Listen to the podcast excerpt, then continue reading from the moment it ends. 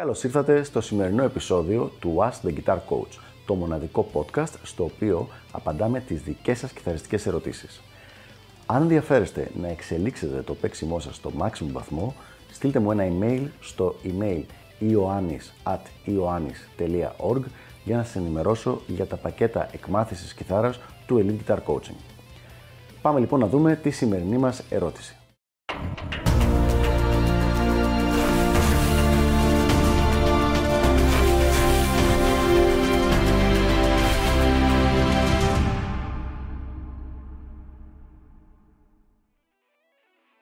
Τι κόστος έχει το να πάει κάποιος να σπουδάσει μουσική στο εξωτερικό, είτε Αγγλία είτε Αμερική;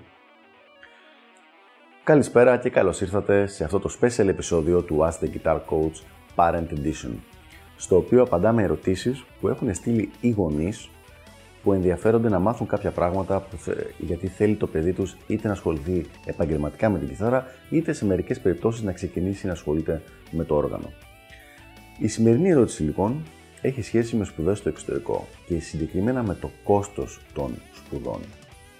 Λοιπόν, θα προσπαθήσω να το απαντήσω όσο πιο καλά μπορώ, αλλά εγώ ήμουν στο εξωτερικό πριν από 15 χρόνια, έχει περάσει αρκετός καιρός δηλαδή από τότε που έκανα τις σπουδές μου στο εξωτερικό και είναι πιθανώς κάποια πράγματα να έχουν αλλάξει. Από εκεί και πέρα, εγώ θα δώσω ακριβώς, θα πω ακριβώς αυτά που ξέρω. Και όσο αφορά και συγκεκριμένα νούμερα και όλα τα πράγματα. Ποια είναι λοιπόν τα κόστη τα οποία υπάρχουν όταν κάποιος ζει στο εξωτερικό για να σπουδάσει μουσική; Το πρώτο κόστος είναι το πανεπιστήμιο. Αυτό είναι κάτι το οποίο το μαθαίνουμε ρωτώντας για το συγκεκριμένο κομμάτι σπουδών που θέλει να κάνει ο κάθε μαθητής, δηλαδή θέλει να κάνει bachelor, θέλει να κάνει master, θέλει να κάνει ένα associate degree, ρωτάμε το πανεπιστήμιο για το κόστος αυτό. Είναι αδύνατο να σας πω εγώ κάποιο κόστος, στην Αμερική μπορεί να, να είναι από 15.000 ε, το χρόνο δολάρια μέχρι να ξεπεράσει και τα 50 ή τα 80 και σε πολύ κορυφαία πανεπιστήμια μπορεί να πάει και παραπάνω, συνήθως όχι για τη μουσική, αλλά πάει όσο να είναι πραγματικά. Οπότε σίγουρα αυτό το μαθαίνουμε από το πανεπιστήμιο. Το κόστος του πανεπιστημίου είναι ετήσιο και με αυτόν τον τρόπο μπορείς να βγάλεις ένα μέσο όρο κόστους αναμήνα για να ξέρει και ο γονιός τι θα κληθεί να πληρώσει. Το επόμενο λοιπόν κόστος είναι το ενίκιο. Το ενίκιο είναι ένα αρκετά σεβαστό κόστος.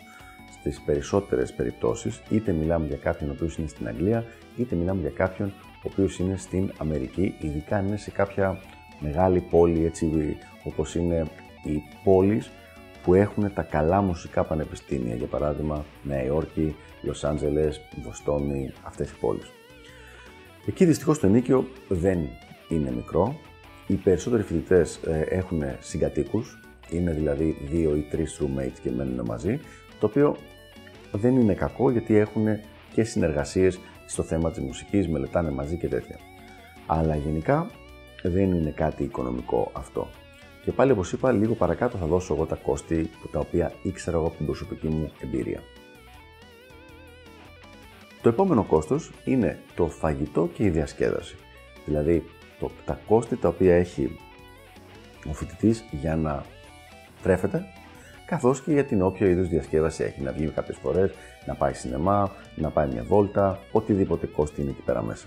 Αυτό είναι από τα πράγματα τα οποία βασίζονται καθαρά πάνω στον μαθητή, δηλαδή άλλοι πάνε έξω και κάνουν ψώνια, κάθε βράδυ τρώνε έξω, παίρνουν αυτοκίνητο και τέτοια πράγματα και άλλοι κάνουν ένα πολύ πολύ συμμαζεμένο lifestyle ας πούμε. Οπότε αυτό είναι το πρώτο μέρος το οποίο εξαρτάται από τον μαθητή. Γιατί το ενίκιο λίγο εξαρτάται, μόνο κατά πόσο θα πάρει roommate ή όχι και το κόστος των σπουδών δεν εξαρτάται καθόλου. Ένα τελευταίο κόστος το οποίο τώρα τα τελευταία χρόνια έχει μειωθεί αρκετά, αλλά τουλάχιστον όταν σπούδαζα εγώ ήταν αρκετά μεγάλο, ήταν το κόστος των ταξιδιών. Δηλαδή, αν ζεις, ας πούμε, Αμερική για τις σπουδές σου και δύο ή τρεις φορές το χρόνο έρχεσαι Αθήνα για να δεις τους γονείς σου, για να περάσεις κάποιο καιρό με την οικογένειά σου, αρχίζει σιγά σιγά να μαζεύεται και αυτό το κόστος. Οπότε λοιπόν ως τώρα έχουμε τέσσερις κατηγορίες. Έχουμε τις σπουδές, έχουμε το ενίκιο, έχουμε τροφή και διασκέδαση και έχουμε το ταξίδι, τα ταξίδια. Στη διάρκεια των σπουδών μου στην Αμερική, το ενίκιο που πλήρωνα εγώ ήταν περίπου 700 δολάρια το μήνα. Αυτός ήταν ο μέσος όρος. Ε, δεν είχα roommate, ήμουνα μόνος μου, αλλά τότε ήταν και πιο φτηνά τα ενίκια από ό,τι είναι τώρα.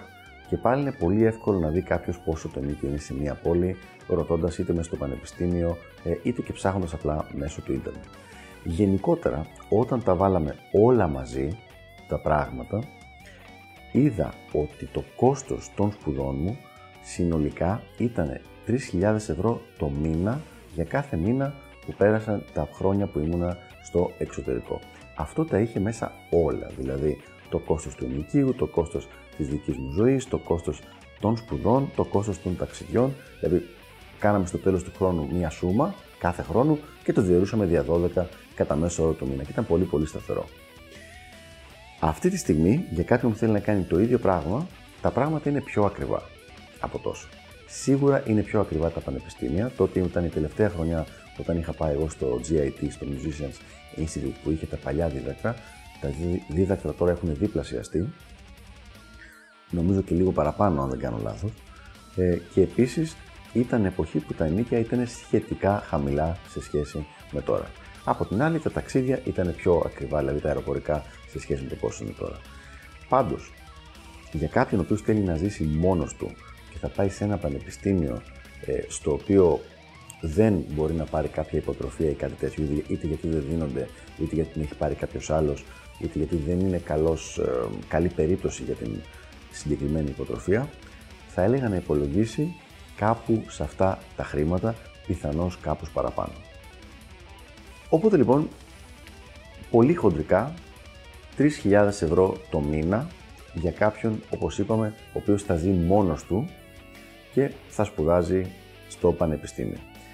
Είναι αυτός το τελικό, μπορεί να είναι λίγο παραπάνω, λίγο παρακάτω; Ναι, μπορεί να έχει και πολύ μεγάλη διαφορά. Δηλαδή, μπορεί να είναι κάποιο πανεπιστήμιο το οποίο να έχει τελείως διαφορετικά δίδακτρα από αυτό που ξέρω εγώ ή που έχω προσωπική εμπειρία.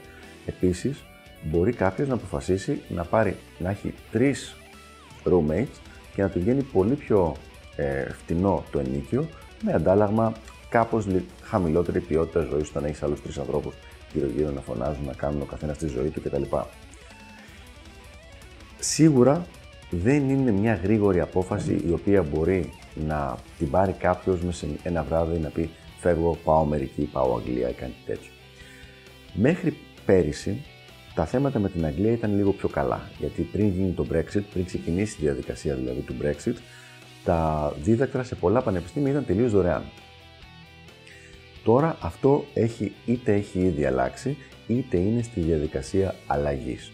Δηλαδή, η επόμενη γενιά, τα επόμενα χρόνια δεν θα μπορούν να πάνε να έχουν δωρεάν σπουδές σε αγγλικά πανεπιστήμια. Αυτό δεν σημαίνει ότι δεν υπάρχουν άλλα καλά ευρωπαϊκά πανεπιστήμια, απλά λέμε τα δεδομένα όπως είναι αυτή τη στιγμή. Οπότε λοιπόν εκεί θα έλεγα εγώ, γύρω στα 3.000 ευρώ το μήνα είναι ένας, ένα ασφαλές ποσό για το οποίο να υπολογίσει ο γονιός ότι θα του κοστίζει οι σπουδές του παιδιού του, εφόσον όπως είπαμε δεν πάει σε κάποιο πανεπιστήμιο που με κάποιο τρόπο να έχει πολύ φτηνά δίδακτρα. Αυτά λοιπόν για το συγκεκριμένο θέμα, ελπίζω να βοήθησα και τα λέμε στο επόμενο επεισόδιο του Ask the Guitar Coach. Γεια χαρά!